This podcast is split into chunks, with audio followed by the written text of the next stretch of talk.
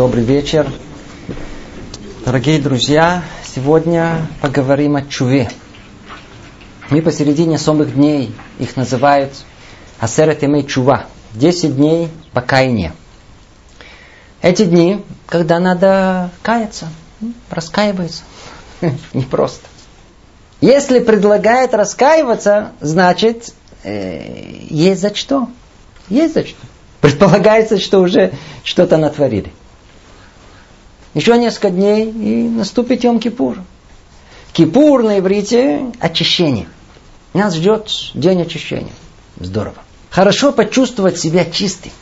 Но вот только если нас, нашу душу собирается чистить, значит, э, мы не совсем чисты.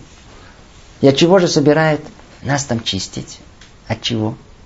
По-видимому, от того, в чем мы должны раскаиваться. От того, чем душа может запачкаться. От чего? М? Как это называется? От грехов. Люди грешат. И не пугайтесь этого слова грех. Сейчас мы поймем, почему невозможно пользоваться другим словом. Да и к тому же э, у нас по этому поводу будут э, самые оптимистические выводы. Но в конце. Не пугайтесь слова грех. Не уходите. За водой то. Можно, можно сидеть спокойно. Ведь речь-то вообще не о нас идет. Все грехи мы свалим на Абрашу. Он религиозный, вот о нем и пойдет речь. Нам это нет. Это Абраша с греха. Так вот, давайте прежде всего задумаемся, проясним для себя, что такое грех. Однажды слышал, как э, пригласили одного равина в израильскую школу, чтобы дать лекцию про Йом-Кипур. Он шел, поздоровался с классами и так сходу начал с понятия греха. На иврите грех это хет. Не успел он сказать несколько предложений, как его прервали, с возмущением так спросили, что за хет? Для нас это восьмая буква в еврейском алфавите. Действительно. Может ли человек светский согрешить? Соотносится ли понятие греха со светским человеком? М? Да. Никак. Школьники правы. А ну, что значит слово хет? Грех. Оно происходит от корня слова ляхти. Промахнуться. То есть хет, грех, это значит, что куда-то целился. И вот, смотрите, вот промахнулся, согрешил. Если у человека есть цель жизни, то он может промахнуться. А если нет, то он никогда не промахивается. Он просто никуда не целится. Вы попали в утку? Нет. А, так вы промахнулись. Говорит, да нет, я ни в какую утку не стрелял, я просто зашел ее поесть. Давайте это поймем поглубже. Чуть напряжемся. Хотим или нет, но мы должны отклониться и чуть коснуться фундаментальной темы мировоззрения человека и поставить вопрос ребро. Вот перед нами невероятный мир, грандиозная вселенная. Откуда они появились? Откуда все это произошло? Существует две и только две возможности. Первое, что этот мир был сотворен Творцом для определенной цели. И как следствие этот мир всецело целесообразен. Вторая возможность предположить или утверждать, как это делает большая часть ученых-атеистов, что наш мир образовался случайным образом, не целенаправленно. Вначале был бум, невероятный взрыв. Прошло миллиарды лет. И вот видите, вот мы тут сидим. Удачно взорвалось. И все случайно. То есть у этого взрыва не было причины, почему мы и наш мир должны был появиться из взрыва. И нет конечной цели, в сторону которой мы и он развиваемся. Человек случайно, по удачному стечению обстоятельств, просто образовался из взрыва. А все случайное по определению не имеет цели. То есть не имеет смысла существования. Получается, согласно их пониманию мира, человек это как букашка. Появляется в этот мир, чтобы покушать, попить, пойти в туалет. Поспать, поразвлечься, помечтать. Работать, правда, приходится, чтобы кушать, попить и, и в туалет. И есть среди них некоторое количество, которым нравится исследовать других букашек. Но так или иначе, как букашки пожили немного, поэволюционировали и умерли. А что жил? Да просто так. без цели. Нет у человека в таком понимании смысла существования в целом. То есть в каждом конкретном случае есть. Хочу выучить английский, я знаю, там, цель закончить институт, вот женюсь, докажу теорему, придумаю новый прибор. Но все это цели промежуточные, которые чем-то заполняют жизнь. Но вот сама жизнь, для чего? В ней, в общем, в этом понимании нет никакого смысла.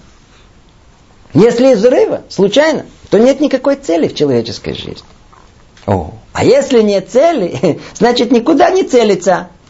А если не целится, то нет возможности промахнуться, лахти, согрешить. Понятнее стало? Снова. Есть две взаимоисключающие формы понимания нашей жизни. Или мир целенаправлен, или мир случайен. То есть, то ли появление миру есть причина, и есть конечная цель. То ли никакой конкретной цели, которой мир идет, нет. Его развитие это случайный, бессмысленный процесс. Одно из двух. Но согласно каждому из них, далеко идущие выводы. По первому пониманию, если у мира и нашей жизни есть цель, то как любая цель, она обязывает. Предположим, у вас завтра экзамен, и ваша цель его сдать. Тогда, чтобы достичь цели, надо сидеть и учиться. Это ограничивает ваши желания. Конечно же, э, вашей воле не готовиться, а пойти позагорать на пляж. Но тогда вы экзамен завалите. Это значит, что вы не добьетесь поставленной цели. То есть отклонились от нее. Или другим языком промахнулись. Вот точно так же, когда у человека есть цель в жизни, и он ее не выполняет, значит он промахивается, махты, то есть грешит. Это и есть грех. Не выполнить свое предназначение, свою роль. Промахнуться. Еще раз, более конкретно. Человек – творение. Он сотворен для определенной цели. Какой? Отдельная тема, о ней уже много раз говорили. Но что же для простоты скажем, для душевного совершенства? Это цель жизни. Для того, чтобы мы смогли его достичь, Творец дал нам средства, ясные инструкции. Вот это и это препятствует достижению цели. О, это зло. А вот это способствует. О, это добро. Я обратился с убедительной просьбой, сыновья мои, выбирайте добро. Все, это общая схема. То есть в том мире, где живет Абраша, есть то, от чего он должен устраняться, чтобы не причинить себе зло. Это мецвод не делай, запрещающий. А есть то, к чему он должен заставить себя стремиться, чтобы принести себе добро. Это мецвод делай, повелевающий. И все подробности, от чего устраняться и к чему стремиться, ну, находятся в книге инструкций Творца, Тара называется. И Абраша остается это только проучить и без, и без отклонений следовать. То есть все, что в списке, это средства, приводящие к цели. К цели его жизни. Если Абраша следует ей, браво, Абраша цадик, праведник. Но если он нарушает эти запреты и повеления, о, это называется грех. Цель его существования перед ним поставили, но он промахнулся, согрешил. Грех – это разрушить свое совершенство, принести себе зло, отвернуться от своего Создателя, отдалиться от Него. Все это согласно первому пониманию. А вот согласно другого мировоззрения, когда мир случайен и нет цели в жизни, то тогда никаких ограничений нет. Свободное от работы время. Что хочу, то и делаю. Живу как приспичит. Главное, чтобы не мешать другим. Нет ограничений. Когда жизнь бессмысленна, то тогда ее всего лишь необходимо ну, ну чем-то до похорон, ну как-то заполнить. Занять, чтобы не сойти с ума, то ли от душевной пустоты, то ли от скуки. Как-то доковылять до могилы. Желательно сытно, уютно, комфортабельно, без страданий. Ну, в удовольствие такое, пожить, пожить и умереть. В таком понимании человек не живет для чего-то. В конце нет никакой цели. Поэтому он никогда не промахивается. Он просто никуда не целится. То есть, в таком понимании, принципиально, нет понятия грех. Нет цели. Все дозволено. Естественно, кроме того, что они сами взяли на себя или общество их навязало. Поэтому и протестовали эти школьники очень честно. Для нас грех – это звук. Точнее, пустой звук. Восьмая буква еврейского алфавита. Им ничего не запрещено. Поэтому и нет греха. Ничего не понимаю, вы говорите, что за грех? Ничего не понимаю. В бесцельности нет греховности. Когда нет запретов Бога, нет возможности грешить. Естественно, что человек может нарушить устои законы человеческого общества. Но это уже называется правонарушение. За это полагается уголовное наказание. Но это не грех. Грех это только нарушение повеления Бога. Только тех запретов, которые человек берет сам на себя. Теперь, надеюсь, становится яснее, почему, несмотря на то, что это очень режет слух и портит нервы, все же вынужден употреблять именно слово «грех», а не более мягкое слово, скажем, проступок, провинность. Грех. Грех – это только нарушение повеления Творца. Ну, э, видите, сколько оптимизма для светских людей. В их мировоззрении нет понятия греха. Поэтому они не грешат. Это только религиозные. Поэтому все свалим на Абрашу. И на тех, кто чувствует, что есть смысл в их существовании. Кто имеет колоссальную привилегию грешить.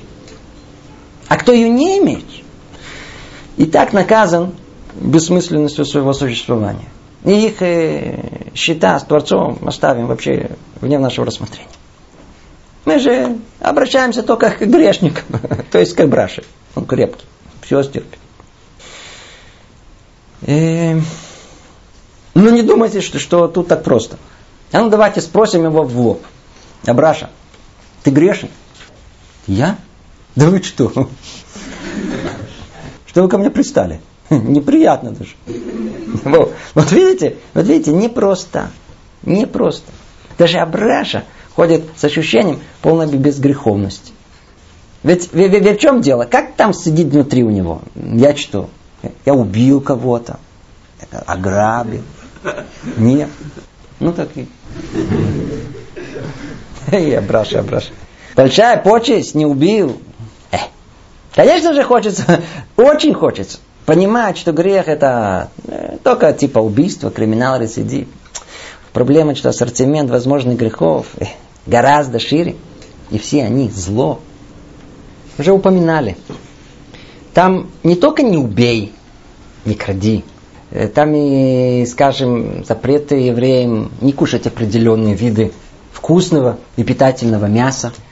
Даже если это у дяди Бори на дне рождения не ездить в субботу на море с друзьями на шашлыки, даже если неудобно отказывать.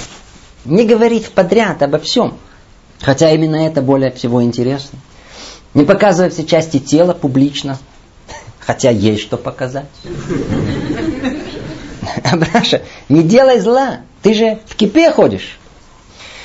Абраша вздохнет, ой, да, верно, говорит, не только убийство, да. И тут у него появится оригинальная мысль. Ну хорошо, согрешил. Бог постановил не убивай, а тут, вот видите, так получилось, что вот убил. Нехорошо. Это понятно. Но что такого трагичного во всем остальном списке? Что случилось? Что за зло? Ну, отклонился немного, ну, ну промыл косточки соседу, съездил отдохнуть, ну не сказал броху, благословения на хлеб. Ну что такого случилось? Зачем нервничать? Сразу грех, что тут плохого? Вроде никому и ни себе никакого зла не причиняет. Вот тут надо прояснить нечто о сути понятия грех. В чем тут зло? Есть два вида деяния человека. Одно, которое порождает моментальный результат. Скажем, кто пытался сунуть пальчик в вентилятор, ну, сразу мог почувствовать, что это причиняет ему зло. Но есть другой вид деяния, результат которого проявляется не сейчас, потом. Потом. Давайте поймем на примере. Скажем, мама сказала Мойшику, Мойшик, вот смотри, я иду на работу, а ты остаешься дома. Вон на столе торт со вчера остался. Не ешь. Ну-ну-ну, а то у тебя зубы испортятся. И давайте предположим, что это так. Ну, что мойщик ответит? Да, мама. И как только мама вышла за дверь, первое движение мойщик делает в сторону торта, отрезал маленький кусочек, вкусно. Потом еще один, практически прикончил тортик. Хорошо, что затошнило. Естественно, только тут С ужасом вспомнил мамину угрозу. Ва, зубы испортятся. Тут же бросился к зеркалу, смотрит. Зубы нормальные. Ничего не испортилось. Наверняка мама хотела сама тортик умия конкурент. Все нормально, нет зла. Ну что? Когда через год, через год, Мойшик будет визжать на кресле у зубного врача, он никак не свяжет эти два события. Он мальчик. Он не знает, что зубная боль началась в момент поедания торта. Только заняло год, чтобы это почувствовать. Это второй вид зла, которое не ощутимо в момент его действия, но оно проявляет себя через какое-то время. Через год, а может через 20 лет. А нам, как детям, это не ясно. Поэтому приходится на заранее уберегать. Вот отсюда и ответ Абраши. Даже если ничего в этот момент, когда съел, поехал, сказал, никакого вреда зла не почувствовал, ничего не значит. Это только дело времени, когда содеянно приведет к ощутимому злу.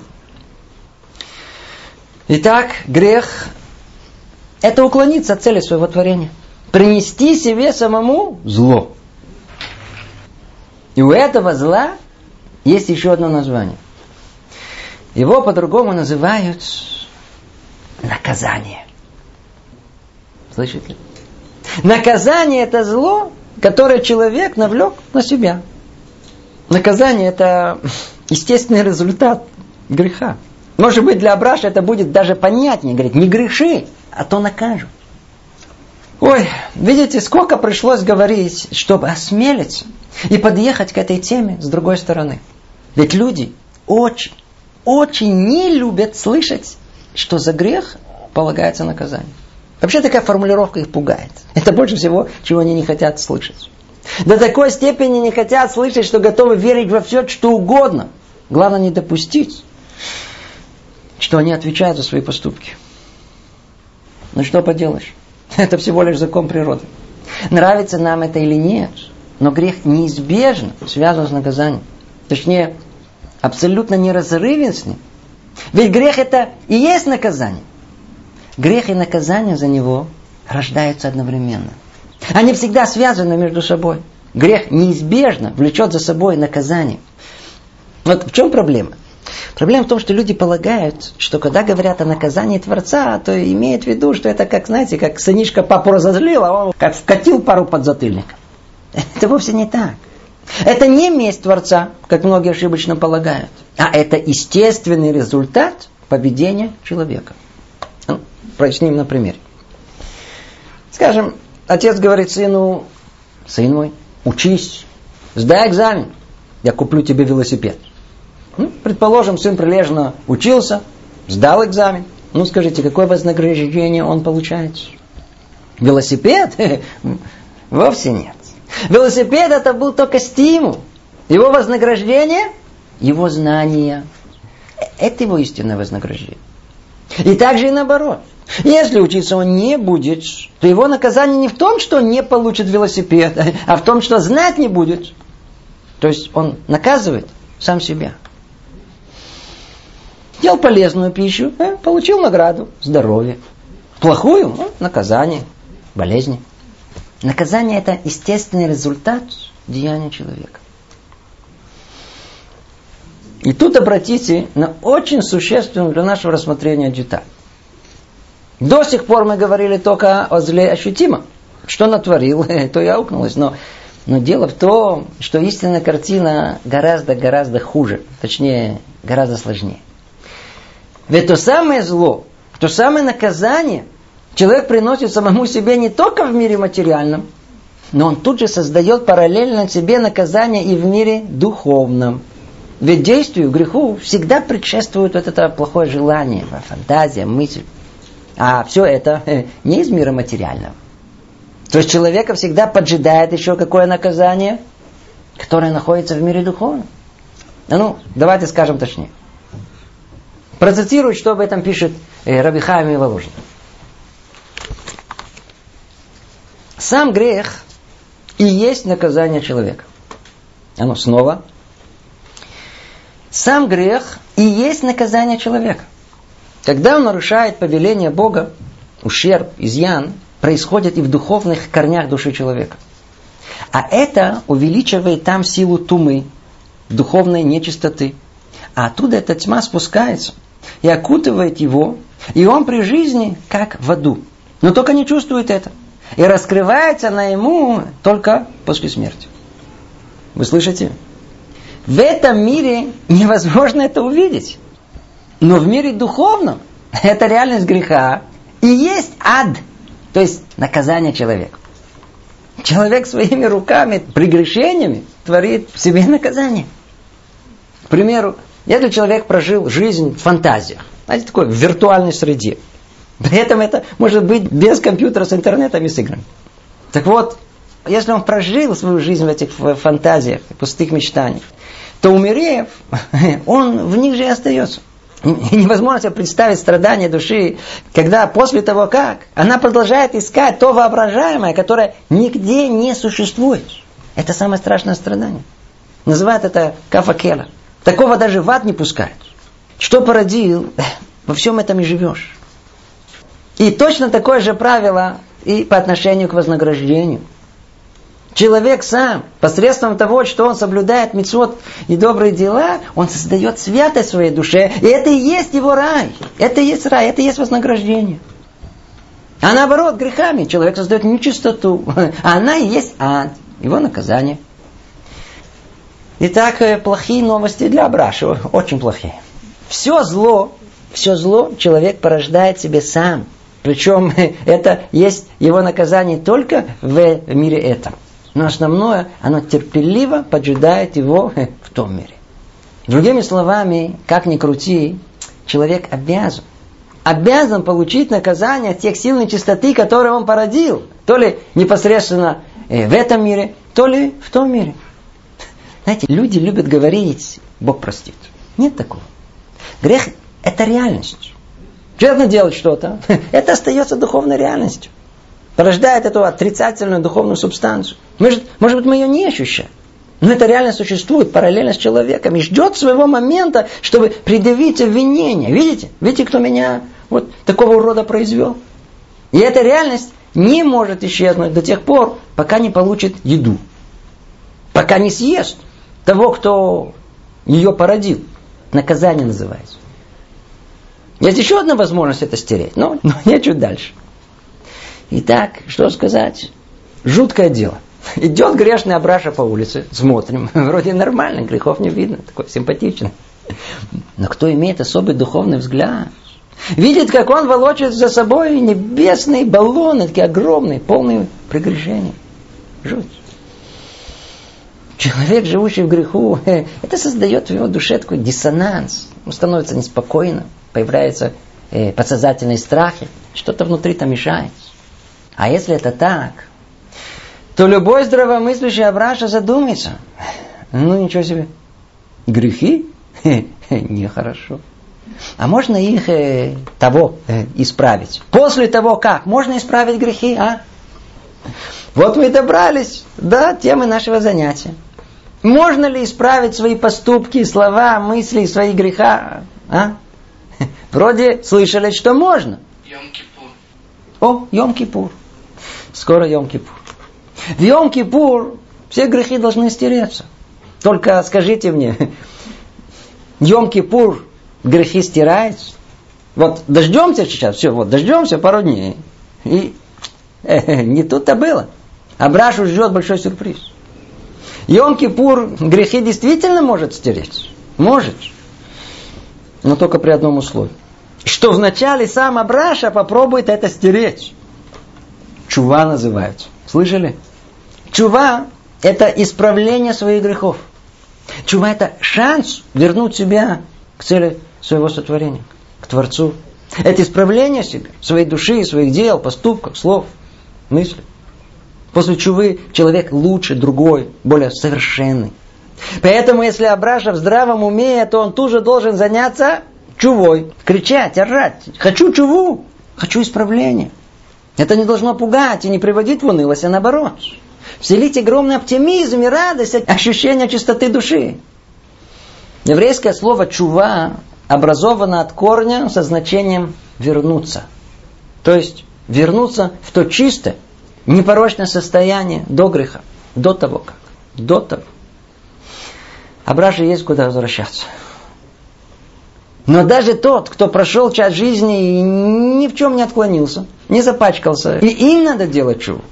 Ведь суд чувы не как можно было бы понять, спастись от наказания, удостоиться удачного суда. Суд чувы – приближение к Творцу. Грех удаляет, строит перегородки, чува их устраняет. В этом смысле и праведник должен делать чуву, ища новые пути к сближению. В глубине понимания чува означает вернуться к тому идеалу человеческой личности, которую Тара описывает. Вернуться к источнику. Вернуть душу в то место, откуда ее взяли. А душа Израиля, как известно, из трона его величия. Вот, вот туда надо и вернуть. Итак, Йом-Кипур это хорошо. Это подарок со стороны Творца. Прекрасно. Но условие всему, что надо самому исправляться. Делать чуву.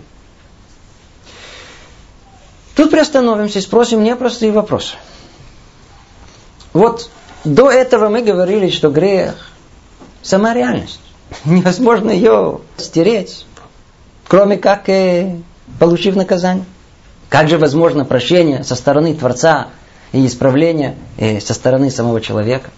Ведь если скажем, э, я знаю, крайний случай, убийство, супружеская измена, телесный ущерб. Как это можно исправить? Как это можно простить? Встречал многих людей, которые так и рассуждали. Да, да вы что? Я закончен. Уже такое успел натворить. Ничего нельзя исправить. Мне проститься? Мои дети будут про... Я? Крышка. Действительно, если дать человеку подумать, то он придет к однозначному выводу, что грех невозможно исправить. Давайте просто. Что было, уже было. Нет машины времени вернуться в прошлое и все исправить, как будто этого не было. Нет, это не только по отношению понятных нам крайних примеров убийств, супружеской измены типа этого. Тот же вопрос и по поводу всех остальных нарушений, включая по отношению между человеком и человеком, человеком и Творцом. Да, броху не сказал. Ну, как это можно исправить? Ведь ту конкретную еду благословением не оживил, а и слопал. Что же поможет сейчас об этом убиваться? Ведь, как говорили, грех порождает некую отрицательную духовность, которая никуда не исчезает. Эта духовность, она инвалид, урод, которого человек породил. Она его прокурор, она же, она же его наказание, это его ад. Это духовность, вечный свидетель низменности и позора человека. Вот смотри, смотри, что он натворил. Как бы человек себя не исправлял, на первый взгляд, это уже после того. Так как же эта духовная реальность нечистоты может исчезнуть? Послушайте. Ответим постепенно. Вначале почему, как может быть, что Бог прощает, что кроется за этим понятием чува. Потом попробуем понять, как нам чува помогает стереть прошлое. Надо знать, что тема чувы, так как она описана в Таре, это одна из самых загадочных тем не для простого человеческого понимания. Поэтому не претендует, естественно, на всю глубину. Попробуй понять хоть немного. Давайте обратимся к источникам. Так сказано в Елкут Шимуни. Слушайте внимательно, тут каждое образное описание важно. И спросили мудрость. С общего взгляда мудрости. Согрешивший. Какое его наказание? Ответила, грешника должно преследовать зло. Спросили пророчество. Согрешивший, какое его наказание? Ответил, смерть.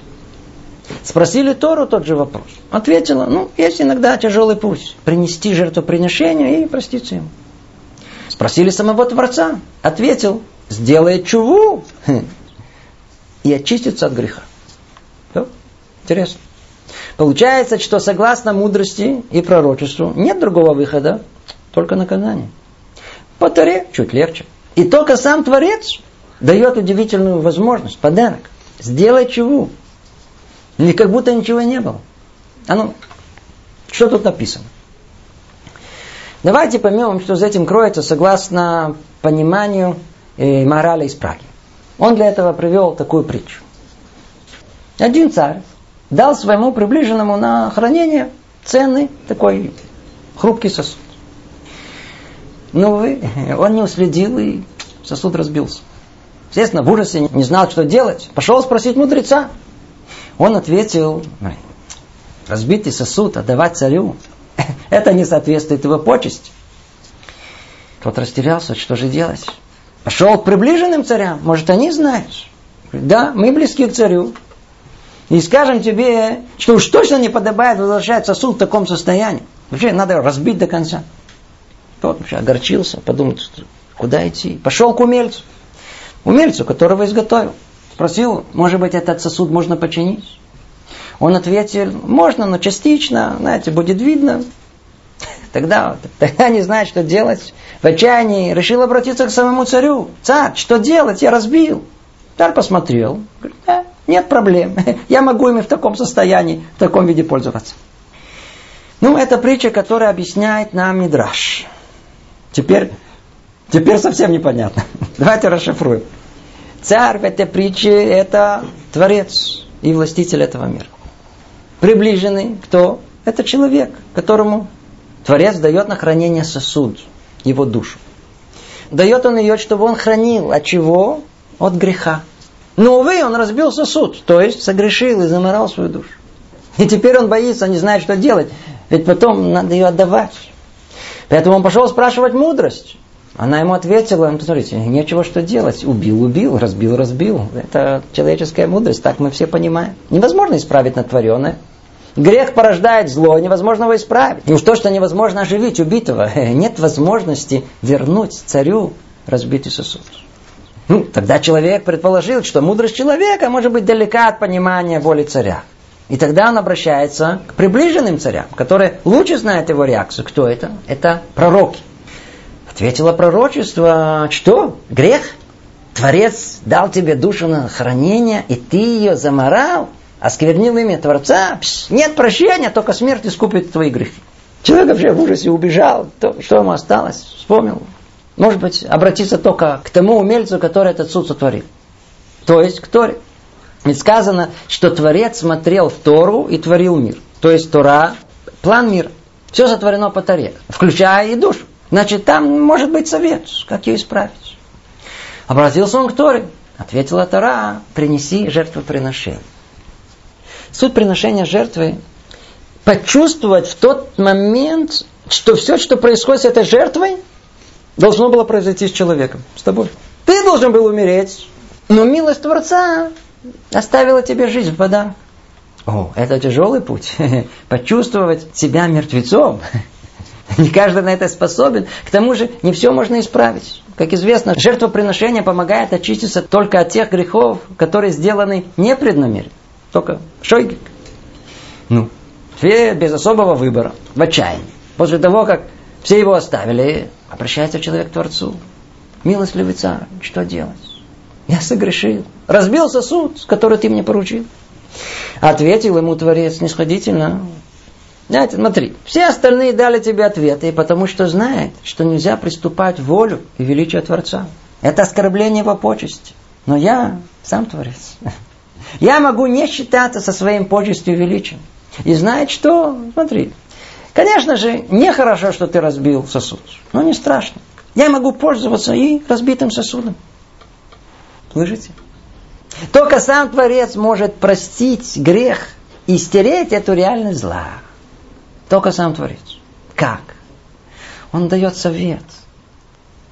Друг мой, человек, одно прошу тебя. Сделай чуву, исправься, захоти быть другим. И тогда все остальное я сам доделаю. Ведь это единственное, что, что Творец жаждет и терпеливо от нас ждет. Чтобы мы сами захотели стать другими. Захотели исправиться. И вот тут самое основное место. И как здорово, что грех нас пробудил к этому. Чуть не сказал, как здорово, что согрешили. Но это не надо говорить. Так нельзя. Это имелось в виду, когда упоминали, что Творец может пользоваться и разбитым сосудом. Ведь конечная цель – исправление. И не так важно, что там было посередине. Вот тут секрет этого мира. А ну, чуть поглубже. Мы до этого описали, что грех – это зло. неизбежно порождает наказание. Это называется мерой правосудия Творца. Он сотворил человека для определенной цели. Если эту цель не выполняет, то тут же мера правосудия должна отправить его в мусор. Вот телевизор. Но он не работает. Чинили, чинили, невозможно исправить. Что теперь? На свалку. Никто не скажет телевизору, ты знаешь, дорогой, мы даем тебе шанс. Ну, повести на стенке еще пару месяцев. Знаешь, подумай, может, передумаешь, начнешь работать, а? Вовсе нет. Или работа, или на свалку. Это называется мера правосудия. Строгость. Вот так должно быть и с человеком. Украл, тут же рука отсохла. Съел не то, зубы выпали. Так почему же, когда человек грешит, его моментально не наказывают? Стандартный ответ, надеюсь, всем известен. Так осуществляется принцип э, свободы выбора человека. Мы же тут э, дадим дополнительный ответ. Рамхан в книге «Да, Твунот», все это находится в других книгах, раскрывает нам, что Творец управляет этим миром двумя управлениями параллельно. Одно управление меры правосудия. Ее еще называют управление наградой и наказанием. Эта мера учитывает, что человек выберет. То ли добро, то ли зло. И какой результат это породит. Все, о чем мы говорили. При таком управлении все в мире зависит от поведения человека. И с соответствующим результатом. Но есть другое управление. Совсем нам не знакомое. И не так просто перевариваемое. Его называют, так переведем, э, управление мира единства. Это управление, когда Творец ведет весь мир к единому концу, к цели творения. То есть к раскрытию единства Творца. И это управление уже никак не зависит от деяния человека. Так вот, эти два управления, они функционируют одновременно. Единственное что, управление единством, оно более главное и основополагающее. И это управление не только не зависит от грехов человека, но более того, использует их для раскрытия единства Творца. О, тут мы подбираемся уже к чему-то. Вы слышите? Грех, зло в конечном итоге используется служит добру. Согласно мере правосудия человек натворил, это грех. Согласно мере единства, тот же самый грех. Его можно использовать и для добра. Пару примеров, чтобы просто прояснить. Скажем, в Таре описывается, как фараон заупрямился, не дать евреям выйти из Египта. Ну, явное зло.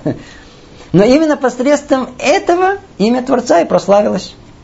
Или, скажем, братья продали Иосифа в рабство и в надежде, что так они расстались раз и навсегда с угрозой, что он будет ими командовать, что он будет царем. Ну, вот это грех. Но именно это и привело к тому, что Иосиф над ними стал царствовать. И они сами были спасены. Снова зло всецело служило добру. Или вся Мегелат Эстер полна такими задумками зла, и как результат на Афоху все наоборот, все это служило добру. И так далее. Примеров куча, как в Торе, так и в нашей жизни. Так вот, в этой мере управления и ответ на удивительную возможность прощения. И хотя грех человека разрушает и его, и мир вокруг, и по мере правосудия нет им прощения и исправления – только наказание, нет возможности отменить реальность греха. Тем не менее, мера единства это может. Когда царю нужен специалист, его снимают с петли. Чува находится над правосудием. Сказано в трактате Псахим, семь сущностей были сотворены до сотворения мира. Одна из них это чува. До того как. То есть реальность чувы над обыкновенным управлением этого мира, мером правосудия, согласно которой грех можно исправить только наказанием. Чува исходит из управления единственным Творцом. Только сам царь может простить. Это проявляется в мере единства управления этим миром.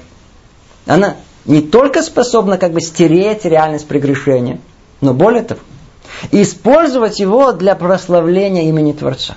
Вот это и имеется в виду в той притче, когда царь спокойно так отреагировал и сказал, смотри, разбил, ну, смотри, нехорошо, но тем не менее я могу пользоваться и разбитым сосудом. То есть, как ни странно, грех послужил причиной приближения мира к своей цели. Ведь согрешив, человек пробудился к своему совершенствованию.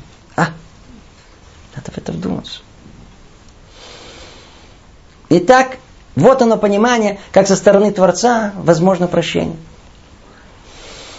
Оно желанное. Это то, что Творец хочет от человека. Но что? При одном условии. Надо, чтобы человек со своей стороны захотел эту чуву сделать. Да, только сам Творец, который заранее сотворил механизм исправления, он может стереть и очистить грех. Но надо только самому этому хотеть. Чува это великий подарок, который Творец уготовил человеку. Надо только подарок этот раскрыть. И когда человек делает исправление со своей стороны, то приходит Творец со своей. И в Йом-Кипур стирает вот эту туму, вот эту духовную нечистоту этих свидетелей, аннулирует эту инвалидную реальность, снимает стыд и позор человека. Это и есть очищение. А? Легче стало, без пять. Это, это великий дар, великий подарок всем грешным там свыше. Это как в одном здании был лифт. Но всего на одного, на двух людей. Поэтому всех здоровых посылали по лестнице пешком, а вот больных поднимали на лифте. В этом и милость Творца. Ведь Бальчува, нет у него сил подняться, нет сил стереть все это до конца, и только сам Бог поднимает его и приближает к себе. А, как много сил это должно нам дать. В этом, и в этом величие чувы. Так что, что нам осталось? Ее совершить. Но только прежде, чем мы войдем в конкретные детали, может быть, еще проясним, а как чува человека, со стороны человека, помогает все исправить. Снова, это вещь непонятная. Надо прояснить, что такое чува, вот это возвращение, исправление. Ну, э, по порядку. Что такое чува? Я не хочу, я сожалею о том, что натворил. Это не я настоящее это все натворил. Это не я. Это общая идея. Ну, как вы знаете, у нас ничего в качестве общих идей не оставляет. И есть у Чувы конкретные составляющие. Рабейну Йона в своей классической книге э, на эту тему, Чарей Чува книга называется, он там упоминает 20 составляющих полной чувы.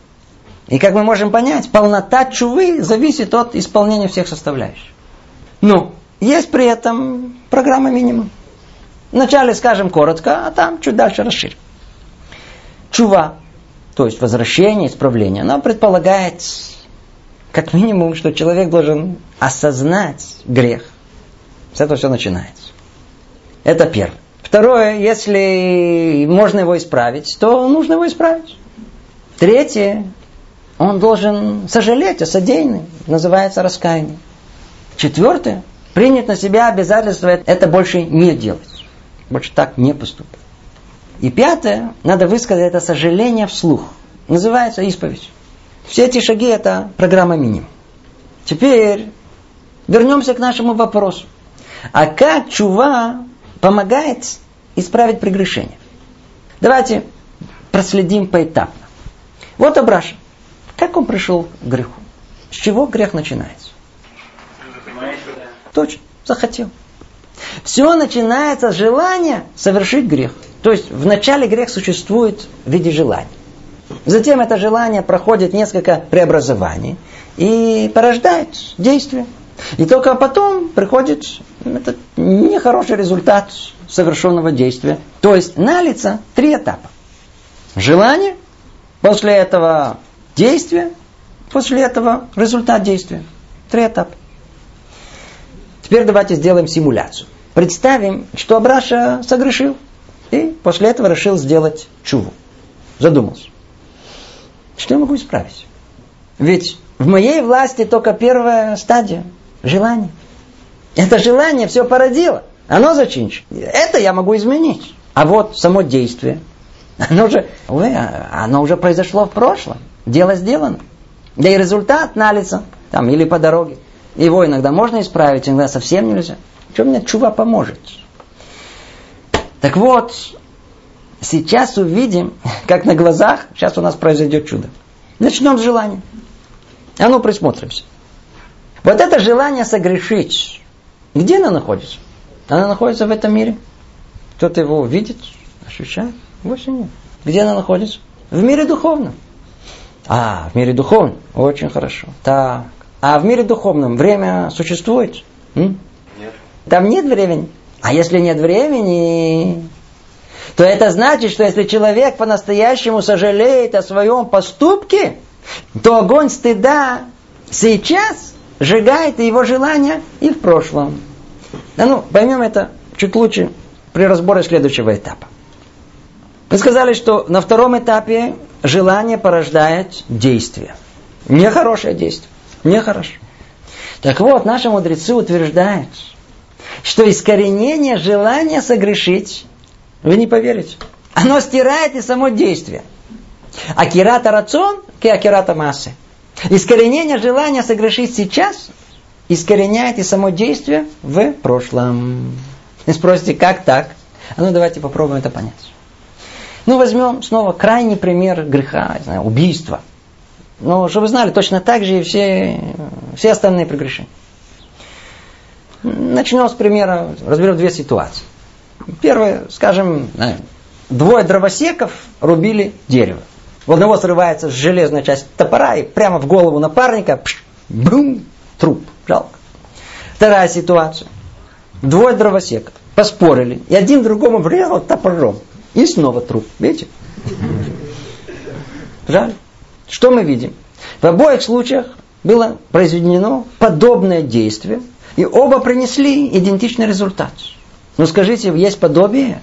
Ну, на этом подобие заканчивается. Но что? Отношение к каждому из них разное. В первом случае это было сделано непреднамеренно. Поэтому и состав преступления там отсутствует. А во втором умышленно. Поэтому это считается убийством. О, значит, получается, что желание, намерение определяет преступность этого действия. Все зависит от намерения, от того самого желания. Теперь, если действие было в прошлом, и желание его совершить еще осталось, значит, это как будто то же действие продолжает осуществляться. Но если желания сделать преступление нет, его искоренили, и человек сожалеет о том, что это желание у него было в прошлом, то получается, что деяние в прошлом было сделано без плохого намерения. То есть действие было, но без желания этого сделать. Снова, после того, как сделано действие, и осталось желание его продолжить делать, то сколько оно еще живет в сердце человека, все еще существует, и само действие. Но как только человек огнем сожаления, огорчения сделал чуву, тем самым он полностью сжег желание это сделать не только сейчас, но и тогда, в момент греха. А если это так, то получается, что действие тогда в прошлом было сделано без намерения. Ведь снова желание находится где? В мире духовном. А там нет времени. Там столько времени, сколько желания существует. Прошлое и настоящее является единым целым. Если оно было уничтожено в какой-то момент, то все желание по времени исчезает, включая то, которое было во время убийства. То есть, если удалось искоренить желание сейчас, то действие в прошлом оказалось без намерения. Значит, там не было преступления. О, тогда и приходит милость Творца и окончательно стирает это прегрешение, как будто его не было. Вот так сожаление содеянным стирает само действие. Вай, вай, вай, вай, вай, вай. Ну теперь вы спросите, секундочку, а что с третьим этапом, с результатом? Ведь, видите, смотрите, в наличии же покойник. Его же никакое искоренение желания и сожаления его же не ошибить. О, тут надо понять. А ну, держитесь. Если уже религиозный, то до конца. Слушайте. Если мир сотворен, то в нем нет ничего случайного. Нет возможности лишить жизни человека или там нанести ему телесный ущерб, если суд Творца это не постановил. Смерть полагается этой жертве в любом случае. Вопрос, кто должен быть посланником? Кто будет ангелом смерти? Так вот, надо знать, что у Творца есть много способов, как это осуществить. Если, скажем, к примеру, Абраша возьмется за эту роль, то с него спросится как за убийцу. Но могли быть совершенно другие посланники. И цветочный горшок с десятого этажа, и яма, и автомобильная катастрофа, и змеи, что угодно. Значит, вот это третий этап, результат. Он не совсем связан с первыми двумя. Вот поэтому, если сейчас соберем все вместе, что у нас получается? Если Абраша делает чуву, как положено, огнем своего сожаления он выжигает желание это сделать, то как будто это не он это сделал. Значит, получается, что Абраша делает настоящую полную чуву, как будто никого не убивал. Ну, ну, надо над этим задуматься. Ой, не, не просто. Не просто. Смотрите, надеюсь, все-таки хоть чуть-чуть прояснилось, как чува исправляет грех. Итак, мы выяснили, что есть грех. Разобрали, что мы обязаны его исправить. Углубились в понимание, как чува устраняет реальность греха, как очищает. Теперь необходимо понять, а как делать чуву? Как готовиться к суду? Всю теорию прояснили, теперь практика. Теперь что делать? Смотрите, я смотрю на часы, а ну соберитесь. До этого все было вступление, занятие наше только сейчас начинается. Я извиняюсь, что затянулось. Итак, что делать? Во-первых, надо знать, что эти дни, 10 дней покаяния, эти дни есть особая обязанность делать чув. Это основное, чем еврей должен в эти дни заниматься. Ведь, как мы знаем, праведники и негодники свой приговор уже окончательно получили в Роша Шана, а мы, середнячки, э, не то не все. Знаете, как это описано в источниках? Мы в подвешенном состоянии. Стоим на табуретке и веревка вокруг шеи. Ждем Йом-Кипур. Так вот, в эти дни, как мы понимаем, в эти дни мы под особым колпаком. На нас смотрит. Творец к нам присматривается. Вот вам эти 10 дней. Последний шанс апелляция. И вы ничего не меняете. И даже не пытаетесь. То есть ожидается в эти дни от человека хоть какое-то желание, какое-то стремление изменения. Ведь за это судят в эти дни дополнительно. Эти дни особые. Рамбам говорит, что в эти дни чува принимается сразу. Все, это, это величие дней, в которых мы находимся. Теперь, Теперь давайте конкретно пройдемся по чуве. Что это значит? С чего это состоит? Коротко. Все начинается с того, что Абраша должен признать, что с ними что-то не то. С того, что он совершил нехороший поступок. Это самое сложное. Помните, как Абраша не соглашался ни на какие грехи? Человек слеп по отношению к себе.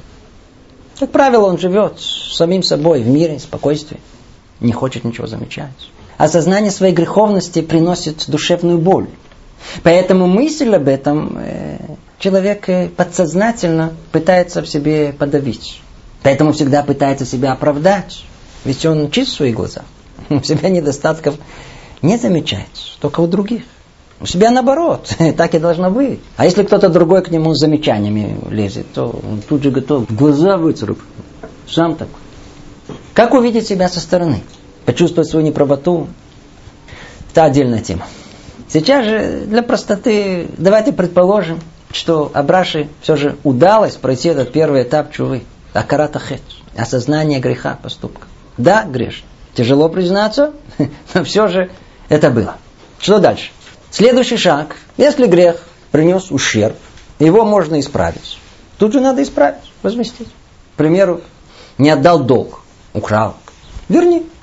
Обманул. Скажи правду.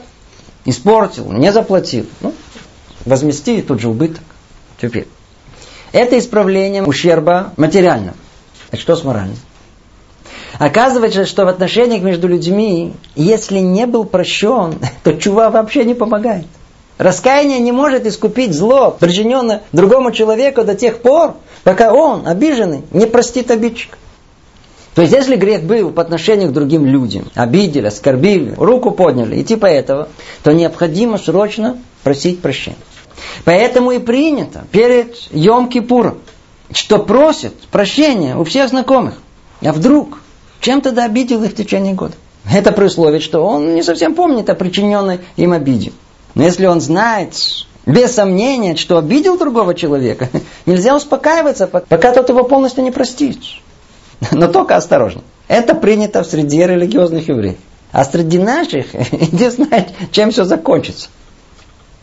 Алло, это Арон? Привет, это Абрам. Послушай, Арончик, ты меня прощаешь? Говорит, а что случится? Говорит, да нет, на всякий случай. Говорит, что, что значит на всякий случай? Ты меня заложил? Кларь? А? Наговорил? А ну признавайся. Да нет, не дай Бог. Да что ж ты попозже звонишь? Нервы трепаешь. А ну говори прямо, за что прощать надо. Да я извиняюсь, что позвонил. Говорит, пап, поставил трубку. Это поругались. Теперь точно есть что просить прощения. Другими словами, с нашим братом поосторожнее. Теперь спрашивают, а что если обиженный не принимает извинения? То надо снова просить прощения. И так три раза. Если не приняли, больше не надо просить. Ведь вина переходит уже на него. А в целом надо знать, что у нас принято прощать. Нельзя ходить с жестоким сердцем. Итак, второй этап. Если можно исправить содеянное, там, сказанное, надо исправить. Когда же это не предоставляется возможным, то нечего делать. Дальше. Следующий этап. Он, по-видимому, центральный. Это харата сожаление за содеянное в прошлом. По-русски это раскаяние. Цель его – акирата рацион. То есть, искоренение желания это снова сделать. Харата должна сопровождаться таким большим чувством стыда. Чтобы было мучительно больно за содеянное зло. Почему его наделал? Почему шел от добра? Ведь каждый грех это перегородка между человеком и Творцом. Сколько таких я построил в течение года. Не придет сожаление об этом. Смотрите, Творец вставил человеку внутренний компас добра. Совесть называется. Там, кто удостоился, точно расставлено, что такое хорошо, а что такое плохо. Так вот, если совесть, этот компас не испорчен, то человек должен чувствовать, что совершенный им поступок это зло. И тогда она должна грызть человека. Так и говорят, угрызение совести. За плохое себе надо грызть, надо сожалеть. И невозможно исправление без этого этапа. Этот этап необыкновенно важен. Для этого надо остаться самим собой наедине. Пробудить в памяти содеянное. Вспомнить, что произошло, когда остался тогда наедине. И представить, как это видеть. Мама с папой, бабушка, родственники, все сидят, раввины, праведники, все на меня смотрят. Какой стыд и позор от этого. Хочется просто провалиться от стыда. Это должно жечь, должно быть горько и больно. Надо по-настоящему сожалеть о содеянном. Можно и даже нужно плакать. Плач очищает душу. Надо разбить свое сердце. Как кто-то сказал, нет ничего сильнее разбитого сердца. Еще помогает представить картину наказания в мире грядущем. Помогает представить осквернение величия Творца своим грехом, ущерб всему миру. Это и есть раскаяние о прошлом, которое искореняет, выжигает нечистоту греха, которую, которая хотела бы снова согрешить в будущем. И, при этом надо знать, что раскаяние тут это 0,0001% того раскаяния, которое ждет человека там. Может, понимание этого поможет. И чем больше раскаяния, тем больше не захочется делать это в будущем. Это называется харата, сожаление. Теперь, следующий этап. С учетом предыдущего, на первый взгляд, он должен быть простым. Но это совсем не так. Теперь надо что? Грех оставить. Больше так себя не вести. Смотрите, конечно, раскаяние, сожаление – должно было искоренить желание делать снова. Это одна из его целей. Но, увы, не всегда так происходит. И хотя это слышится немного смешно, но, к сожалению, часто бывает, что человек делает чуву, раскаивается и, и, и продолжает это делать. Скажем, Абраша решил больше не смотреть в плоский экран. Все, завязал. И тут же, прямо, прямо, секундочку, только имейл проверю, и вот, и снова пошло по кругу.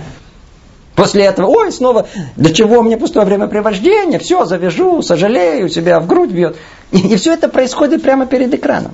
Естественно, что Абраша рука сама снова потянулась к кнопкам. Не Абраша, нет, только его рука. И, и, и снова упялился в этот экран.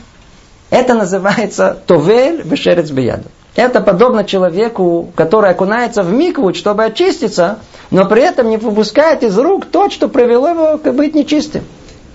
Что сказать? Хочешь, не хочешь, исправление греха предполагает, что надо перестать совершать этот грех. Ну, давайте предположим, что удалось. Ну, что дальше? О, только теперь приходит этап принятия обещания не совершить этот поступок в будущем. Называется кабаля латит. Ведь согрешив, снова туда же тянет. Как же не повторить грех? Для этого, кроме раскаяния о прошлом, надо принять сдерживающие такие рамки и на будущее. Что? Я больше не буду. Рамбам пишет, что это принятие решения «не буду» должно быть настолько искренним, что сам Бог может засвидетельствовать, э, что человек больше не собирается вернуться к этому греху. К тому же, это обещание нельзя оставлять на уровне «больше не буду», а принять на себя конкретное обязательство. Без этого ясного плана действий в будущем чува является неполным. Что сделать? Снова остаться самим собой, сосредоточиться, осознать пагубность своего поступка и принять в сердце больше это не делать. При этом лучше всего записать это, даже завести специальный блокнот. Абраша пишет, все, больше не буду в плоский ящик смотреть, время убивать. И дальше дописал, только 10 минут каждый день, и все. То есть, то есть принять конкретное обязательство. Суть его – обезопасить свое будущее. И вот после этого последний этап. Ведуй называется, исповедание. То есть все то, о чем сожалел в сердце, теперь надо произнести вслух суть этого, как бы передать себя и свой грех Творцу на осуждение. Это как передать всего себя в руки того, кого обидел. Очень сложно. Там что-то внутри сильно этому сопротивляется. Но без этого чува не считается полным. Это исповедание, суть его, завершить цепочку чувы. Оно окончательно расставляет все на свои места. Когда человек говорит о своем грехе и о сожалении о нем вслух, в душе это другое движение. В мозгу это другое место.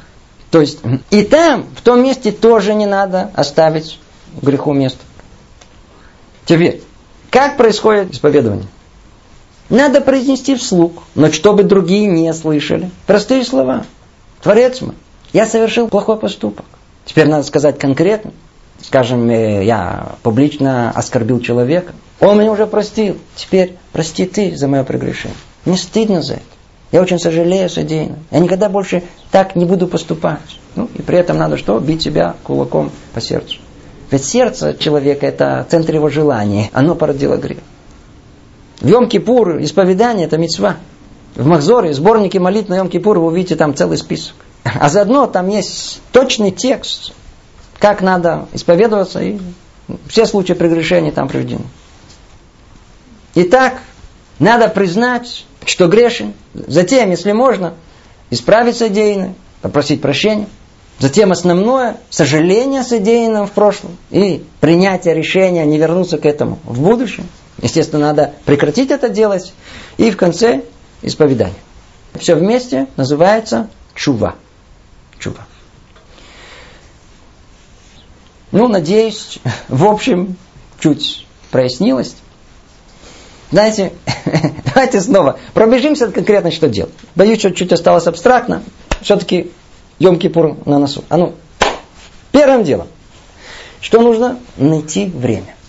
Надо найти время для себя, для своей души. Это совсем непросто.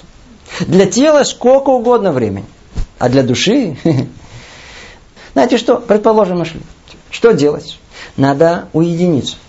Приготовить лист бумаги, блокнот, ручку закрыть глаза. И заснуть.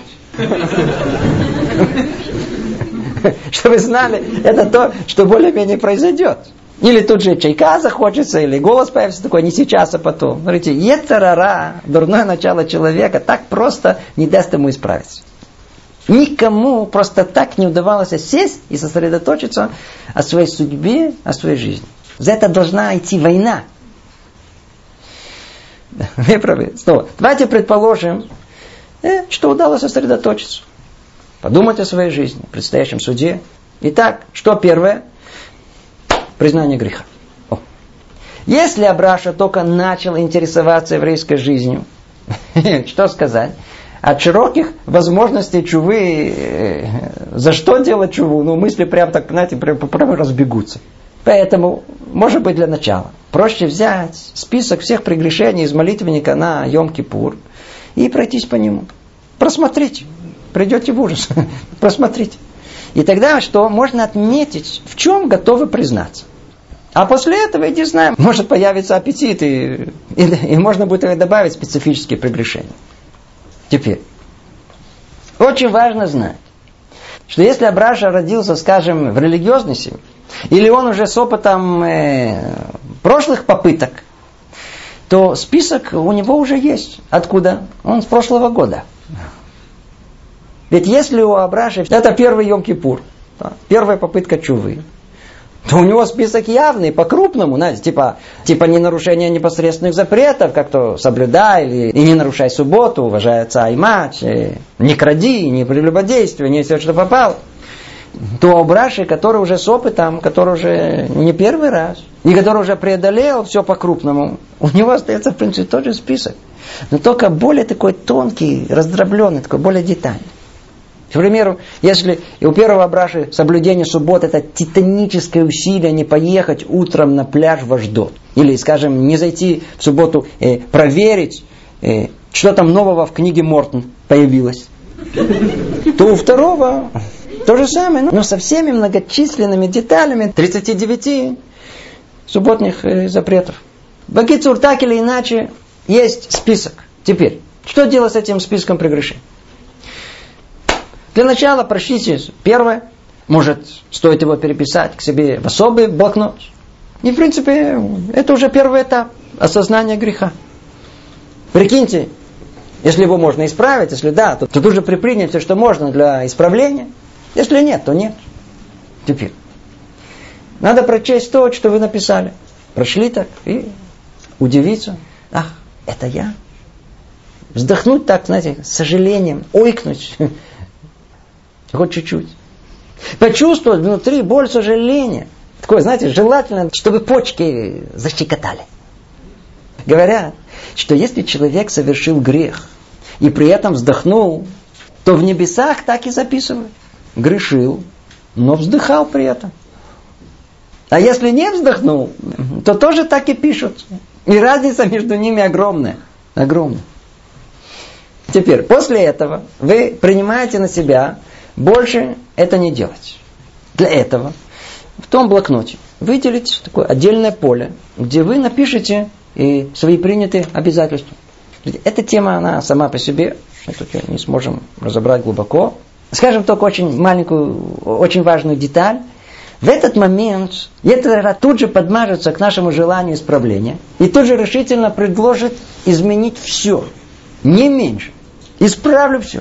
Если человек это примет, ну, результат заранее уже известен. Он же ничего в себе не сможет изменить, даже, скорее всего, даже не начнет это делать. Никакой чего уже не будет. Поэтому осторожно. Желательно брать на себя минимум обязательств. И только те, которые являются реальными для достижения. Слушайте сейчас внимательно. При этом не определять их в общем, а конкретно. Скажем, э, не писать, в общем, буду молиться с намерением. Это не поможет. А скажем, буду молиться из Сидура и водить пальцем по каждому слову. О, это уже что-то конкретное. Или буду останавливаться перед каждой брахой. Или когда говорю о шер цар, не двигаюсь. А когда произношу благословение, только сидя. Чувствуете, это, это уже что-то конкретное, что можно взять на себя, уже есть контроль над этим. Эти примеры для продвинутых. Для начинающих то, тоже надо что-то конкретное брать. Там, скажем, э, перед субботой, я знаю, буду выключать телефон. Или в компьютере вытащу батарею и сдам соседу э, на хранение на 24 часа. Не поможет. Лучше весь компьютер. На всякий случай. Это конкретно. При этом все обязательства, приняв их, нельзя даже один раз отступиться, иначе все сразу будет потеряно. Да, предупреждаю. Теперь, после обязательств на будущее приходит последний этап. Надеюсь, все помнят. Приходит ведуй, исповедание. Надо исповедоваться.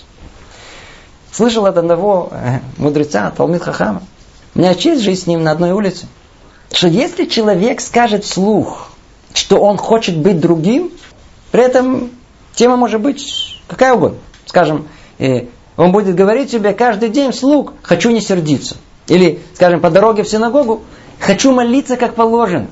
И так будет повторять вслух много раз, то таким образом он может выкорчевать в себе плохие привычки, настроить себя на правильное действие. Это необыкновенный совет. Ведь от прошлой неудачи деяния не осталось ничего, только мысль и память, верно? Так вот, сила речи способна это стереть. На только говорит желание. Нет оратория слова, которые не понимаешь. И в этом сила исповедания. Когда необходимо исповедоваться вслух, и тем самым окончательно стереть впечатление от прегрешения. Ну, это коротко порядок чувы. Теперь очень важно еще подчеркнуть для Абраши с опытом. Есть прегрешения, которые надо исправить раз в жизни, и к ним никогда больше не возвращаться. Типа упомянутых, там, соблюдение субботы, не кради, не прелюбодействуй. Но есть прегрешения, которые надо исправлять всю жизнь. Типа, знаю, там, высокомерие, гнев, зависть. Есть массу дурных привычек. Не могу вовремя встать утром на молитву, везде опаздываю. Типа этого. Или, скажем, отсутствие сосредоточенности в учебе, в молитве, в благословении. Что делать с этим? Ведь от попыток сделать чуву Абраша может просто прийти в полное отчаяние. Каждый год перед Йом Кипур делает чуву, сожалеет, берет обязательства. И всего лишь через несколько дней в Сукот все возвращается. Что делать? Ведь заранее знает, что не смогу сдержать принятое обязательство. Естественно, что Ецарара тут же подкатится с таким, так может вообще не надо начинать. Что мы ему ответим? Надо. Надо. Абраша надо. Хотите знать почему? Во-первых, представьте, что вы вообще не пытаетесь сделать чего. Ну, что произойдет? Что произойдет? Вообще упадете. Вообще совсем забудете, что надо что-либо исправлять. А так, из-за попытки сделать чего хотя бы раз в год, о, ну, хотя бы можно держаться на каком-то уровне. Но на самом деле все еще более оптимистично. Расскажу вам Айсу. Пришел однажды еврей к Ребе и говорит, э, ой, что со мной будет? Каждый год я делаю чуву, раскаиваюсь, беру обещания. Но как только заканчивается Йом-Кипур, тут же все возвращается. Что делать?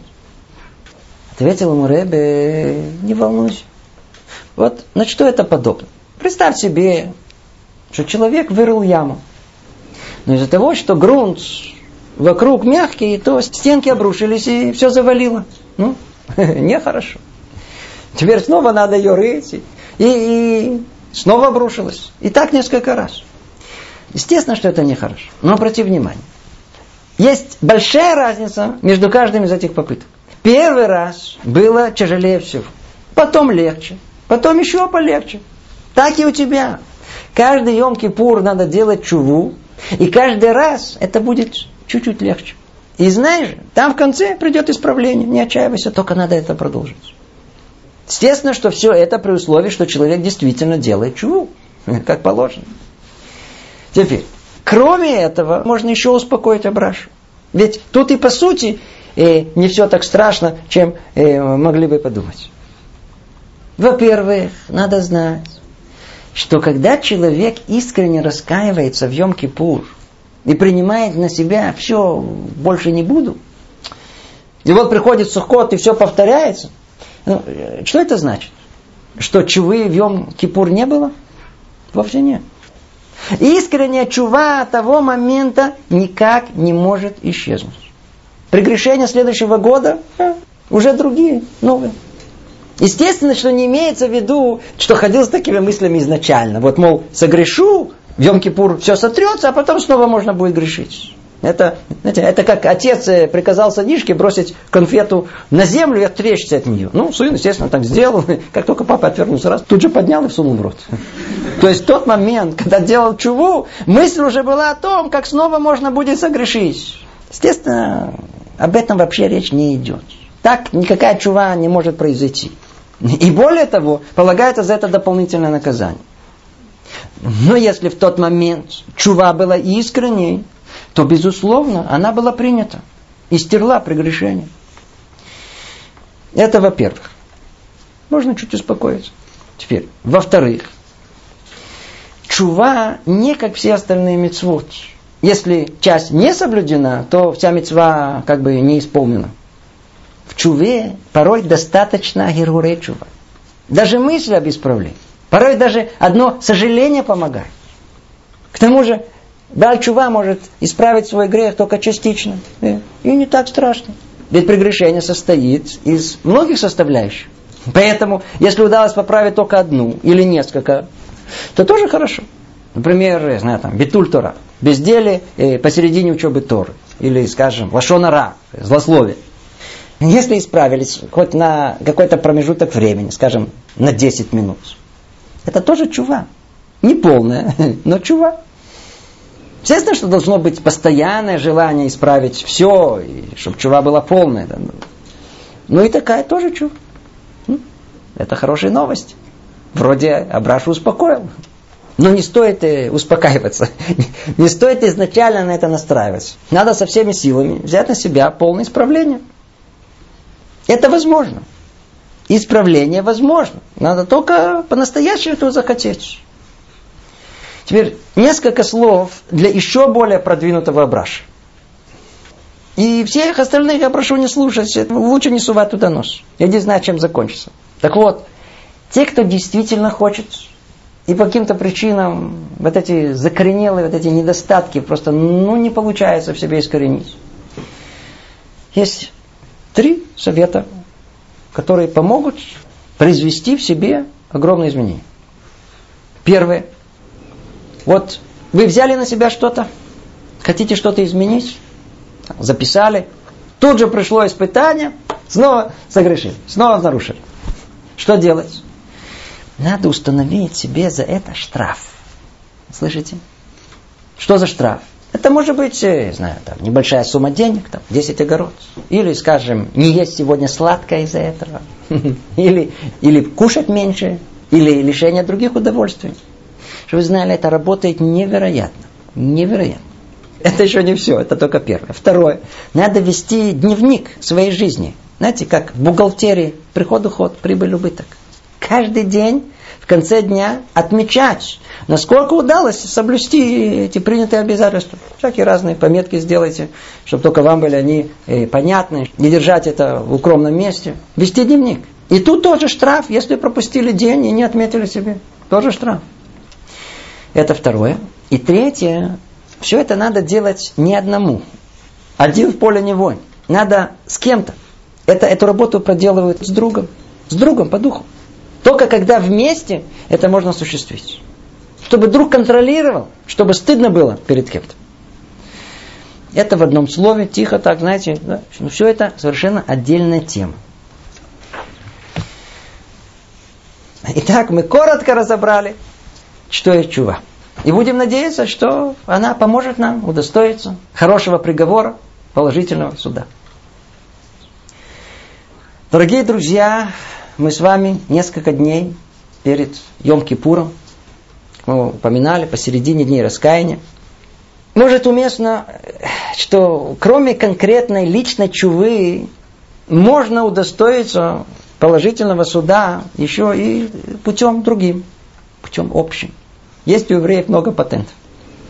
Ведь известно, что Творец судит человека меру за меру. Поэтому сказано в Талмуде, кто судит другого добрым глазом, хорошо, ищет другим оправданием, тогда и Бог судит его добрым глазом и ищет оправдание его поступкам. А? А ну чуть подробнее. Когда, скажем, Абраша видит недостаток у Мойши, это значит, что в этот момент на небесах судят Кого? Не Мойше, а Абрашу. За что? За тот же недостаток. Поэтому с небес и дали ему это увидеть. Ведь все не случайно. Теперь приговор на этом суде будет зависеть от того, как сам Абраша а, отнесся к увиденному. Скажем, Абраша видит, как Мойша опоздал на молитву. Если он его осудит, там внутри у него нехорошо, ты смотри, Мойша, ты, ну смотри, как Мойша поступает, смотри, вот, кусил тебя то также его судят в небесах. А если же он его оправдает, знаю, там, Мойша опоздал. Наверняка он учился допоздна. Да, Мойша праведник. То, что то небесный суд также и Абрашу оправдает. Поэтому, хотя так надо смотреть на всех весь год, в особенности надо стараться простить людям в это время. Надо из-под земли найти им оправдание. Будете оправдывать их, там наверху будут оправдывать вас. Это одна возможность. И еще. В трактате Роша Шана написано, каждый, кто уступает, то есть не отвечает тем же своим обидчикам, мера правосудия также не придирается к нему, не замечает его преступления. И еще, каждый, кто сдерживает свой гнев на людей, сдерживает гнев небес против него. Вы чувствуете? Каждый, кто жалеет, сочувствует другим, также с небес относится и к нему. А? Вот здорово. Отлично. Надо только это осуществить. Мера за меру. Кстати, есть еще возможность удостоиться хорошего суда. Когда человек выбирает стать частью общества, хорошего, праведного общества, он, он становится частью их, поэтому удостаивается их суда. Или другая возможность, да, построить свою жизнь таким образом, чтобы другие в тебе нуждались. О, тогда тоже много можно удостоиться. Другими словами, здорово запомнить очень важное общее правило. И его надо много-много раз себе повторить. Слушайте сейчас внимательно. Когда человек судит себя, то Творец смотрит на него так сверху. А, суд уже идет? Ну тогда мне не надо вмешиваться. Мне не надо его судить.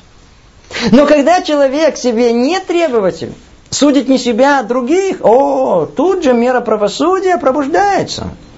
Кто пробудил? Сам человек. Знаете, это как кто-то сказал. Все, что мы забываем, Творец помнит.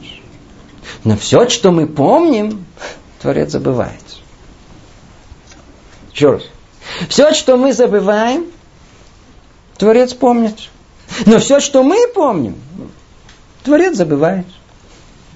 Алывай, алывай, алывай. Чтобы мы помнили, тогда можно оставить Творца без работы. Наше занятие подошло к концу. Подведем итог. Наша тема э, была чува. Что значит чува? В одной фразе. Чува это желание быть другим. Искать другой путь в жизни. Менять себя, свои привычки. Чува с точки зрения практической, э, одним словом, изменение. Изменение. Это именно то, что если мы сами помним, что надо себя менять, то Творец не должен нам это напоминать. Может быть, кто-то из вас э, был на занятии про Элюль. Так там мы говорили про большие мозги. Элюль только тот, кто раскинет мозгами, смотрит на реальность, на жизнь взглядом общим, в целом, масштабным, поймет, что надо пробудиться. Поймет, что жизнь не бесцельна, и надо стремиться к цели своей жизни. Элюль, пробудись. Так вот сейчас мы говорим, что к этому, к тем большим мозгам, необходимо добавить большое сердце. Большие мозги должны спуститься в большое сердце. Что это значит? Это значит, что превратить эту идею пробуждения, а, действительно надо пробудиться, в свое желание. То есть то, что поняли, осознали, теперь надо осуществить в реальности, самим собой. Это и есть истинная чува. Когда человеку удается истинно ощутить в сердце и почувствовать там стыд, вот тогда он создает новую реальность, новую жизнь. Вот поэтому уподобляет чуву воскрешение из мертвых. Настоящий Баль Чува – это другой человек. Вы слышите? Кто по-настоящему, по-настоящему сделал чуву воскрешение из мертвых? Вспомнил, как однажды мой добрый друг, большой праведник и умница, не буду называть его имени, э, учитывая скромность, не знаю, если он это бы захотел. Назову его Раф из Бнейбрака. Так вот, этот Раф из Бнейбрака мне рассказал, как он однажды встретил своего друга, одноклассника через больше, чем через 20 лет. Они в школе дружили, были очень близки, мечтали вместе, проводили много времени. И вот жизнь их разделила. Его друг ушел в бизнес и стал богатым человеком. А он сам приехал в Израиль, стал тут жить еврейской жизнью. Много, естественно, не заработал. Можно сказать, что вообще ничего не заработал. Посвятил себя изучению Торы и стал настоящий Бальчува. И вот через много лет у них восстановилась связь. И они решили встретиться. Что сказать, когда они встретились в дорогой гостинице, произошло замешательство. Рав своего друга тут же признал, а тот был просто в диком таком замешательстве, смотрел на него с удивлением, просто не мог его признать. То есть что произошло? Друг этот остался точно таким, каким он и был 20 лет назад. Та же осанка, привычки, интонация голос, то же выражение глаз. Ничего в нем не изменилось. Остался таким же, ну разве что посидел. А вот Рава из Мнебрака друг его не признал. Ну ты даешь. Так измениться? Вы понимаете, что произошло? Кто решил по-настоящему изменить себя, это уже другой человек. Его нельзя узнать. Того старого действительно уже не было. На встречу пришел просто другой человек. Вот это только и осталось пожелать. Настоящая чува должна изменить нас. Кто разбивает свою душу грехом, нет возможности ее склеить. Можно только переплавить заново, стать новым человеком. Вот это то, что Творец ждет от нас в эти дни. Да, это сложно, но легче, чем можно подумать. Надо только по-настоящему захотеть. Ну, всего доброго, шанатува, гмархатиматува.